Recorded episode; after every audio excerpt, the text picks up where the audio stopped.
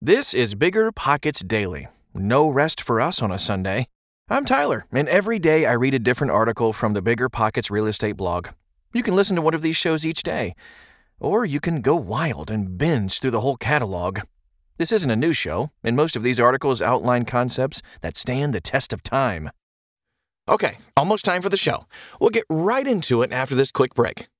This show is sponsored by Airbnb. Did you know that a long time ago, before I ever started my real estate business, I turned one of my first primary residences into an Airbnb? And that's the extra income that I needed from Airbnb that gave me the confidence to go out and work for myself and eventually quit my nine to five job. And now I have dozens of Airbnbs all over the country. I've even partnered up with the old David Greene on a recent property in Scottsdale to take our portfolio to the next level. And of course, we host it on Airbnb. But you don't need to be a full time real estate investor to start on Airbnb. As a matter of fact, I was self managing 10 properties while working my nine to five job, so I know anybody can do it. Think about it this way you're looking for extra income and going on a vacation. Wouldn't it be great to rent out your space and let your property pay for itself while you're gone? I did this one time. I pitched my wife and my roommate, because we were house hacking, on the idea of renting out our home, and it paid for all of our expenses on a trip to Mexico City. So go and give it a try. It might just change your life, just like it did mine. And I really do mean that. Your home might be worth more than you think. Find out how much at airbnb.com/slash host.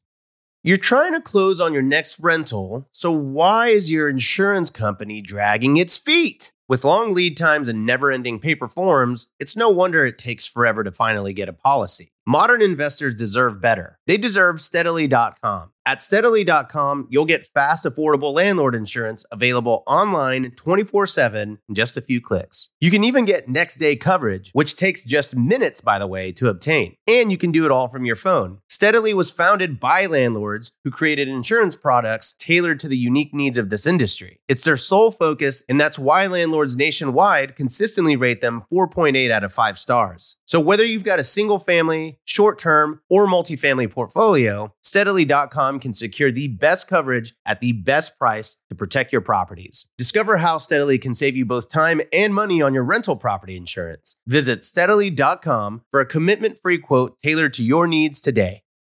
The dream of owning a vacation home can be daunting. From finding the best guests to the maintenance to organizing the cleaners after every guest day, with Vacasa, they make that dream into a reality. As a full service vacation home management company with vacation homes in key destinations across the US, they know a thing about how to make owning a vacation home easy and profitable. On top of proactive property maintenance visits by professional local teams, a hospitality driven booking platform, and around the clock support, Vacasa earns homeowners an average of 20% more revenue from their vacation homes. Vacasa is always thinking of ways to simplify the vacation home owning experience by putting your home to work for you. If you're looking to make more from your vacation home, work with the reliable property manager, and finally have peace of mind, partner with Vacasa at vacasa.com slash biggerpockets. That's vacasa.com slash biggerpockets.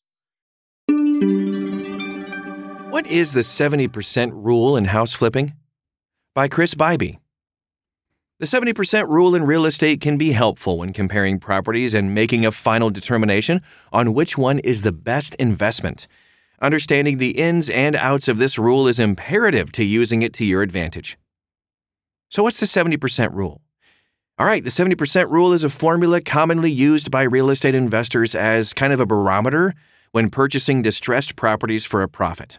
The formula calculates the maximum amount to pay for a given property once two key factors, the after repair value, or ARV, and estimated repair value costs, ERC, are considered. The 70% rule further explained. There's a formula coming, so be aware.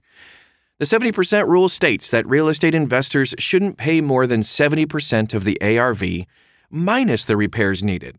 So, for example, if a house is like 150K and it needs 20K in repairs, the 70% rule states that no more than $85,000 should be paid. The math looks like this 150,000, which is the ARV, times 70%, or the ARV percentage, equals 105,000. 105,000 minus 20,000, which is the ERC, or estimated repair cost, equals $85,000, which would be the buying price.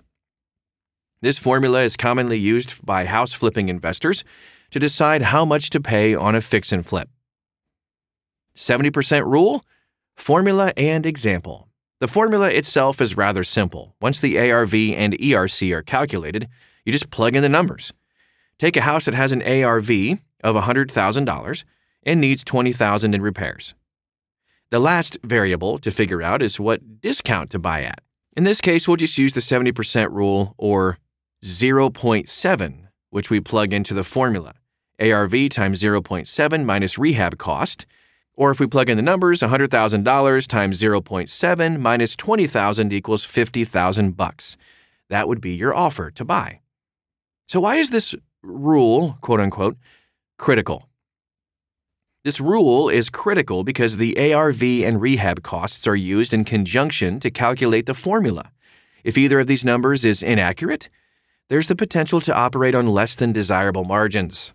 If the wrong price is calculated, profit margins can quickly diminish or be wiped out completely. ARV and rehab should always be fixed numbers based on the investment exit strategy. However, the ARV percentage amount minus repairs should be variable Furthermore, this rule may be disregarded as investors become more creative. For instance, if investors intend to buy and make a long term hold play, betting on appreciation, they may be able to afford to pay more. In this situation, investors may be able to buy at 101% ARV if the financing is favorable and the area is desirable. Let's take a look and examine the application of the 70% rule real quick. Okay, housing inventory price point. So the 70% rule can be adjusted depending on the price point of the housing inventory. For instance, if lower end housing is purchased in Texas with an ARV of 70K to 90K, you may be able to negotiate a deeper discount, say 65%. Hmm, the best way to get in tune with the local market is to review what recent cash sales have been in the same community as the subject property. For rehabs, it will show what margins everyone else is operating on. If wholesaling is the exit strategy, this will show how much of a discount is needed to buy. Major market area. So all real estate is absolutely local, but major market areas influence the formula. The formula will need to be adjusted based on the market it is in. In California, the 70% figure could go to 80 or 85%. In Dallas, Fort Worth, Texas, where housing is a little bit more affordable, 70 to 78% should serve well. Even more important are the hyperlocal factors based on the subject property itself. The ARV percentage will fluctuate from zip code to zip code, subdivision to subdivision, even within the same major market area. Exit strategy. This rule varies depending on the exit strategy, of course. So, for example, landlords can usually afford to pay more than house flippers because flippers incur higher costs for renovations and must cover agent fees and all the related expenses. On the other hand, landlords can pay more as their strategy focuses on short term cash flow and long term value appreciation.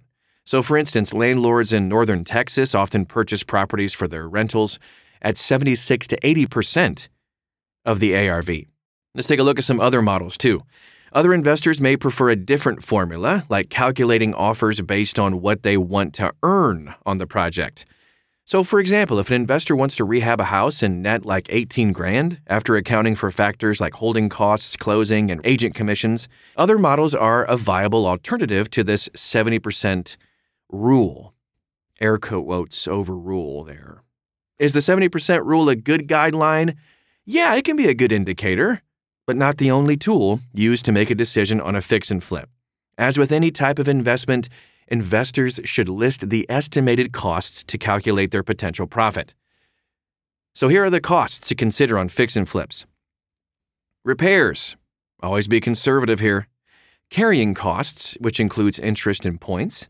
Monthly costs, utilities, HOAs, insurance, taxes, Buying costs back taxes, cash for keys, liens, code violations, etc. Selling costs, commissions, closing costs, transfer fees, title insurance. And of course, the unexpected. Add 5000 bucks to be safe. These are the basic costs investors should consider. And then from there, take the ARV, subtract all these costs and subtract the minimum profit, which could be like 20 grand. This is what the purchase price should be. When can properties be bought for more than the 70% rule? The number one reason a property can be bought for more than 70% is when a real estate agent is also the investor. As agents, they receive a commission of like 2.5 to 3% on the purchase price and save an additional 3% when selling, as they can list the property themselves. Although this 5.5 to 6% is taxable, it still enables them to offer above the 70% guideline. Experience also plays a key role. Seasoned investors have a deep understanding of the market. Their ability to accurately estimate the after repair value, ARV, and confidence in their pricing allows them to exceed the 70% rule by like mm, 1 to 2%. And finally, experienced investors often have advantageous financing arrangements with banks. They might not be able to finance the entire purchase amount like other investors using hard money or private money. Yeah, but they've been doing it long enough to build up a bankroll that can pay for down payments and repairs. Some final thoughts? So, the 70% rule is really more of a guideline not a hard and fast rule. The percentage of ARV minus repairs will vary based on local markets, exit strategy, and housing type. All these details should be taken into consideration when calculating an offer.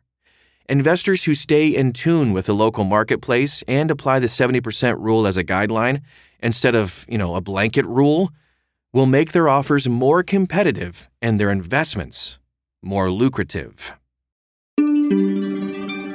Okay, that about wraps up today's show. Are you ready for a deep dive into even more real estate investing content? Yes. Check out the Bigger Pockets YouTube channel. Watch interviews, property walkthroughs, dive into deal analysis, and so much more. Join over 1 million subscribers at biggerpockets.com slash YouTube or just head straight to youtube.com slash biggerpockets. Just like reverse the thing. See you back here tomorrow.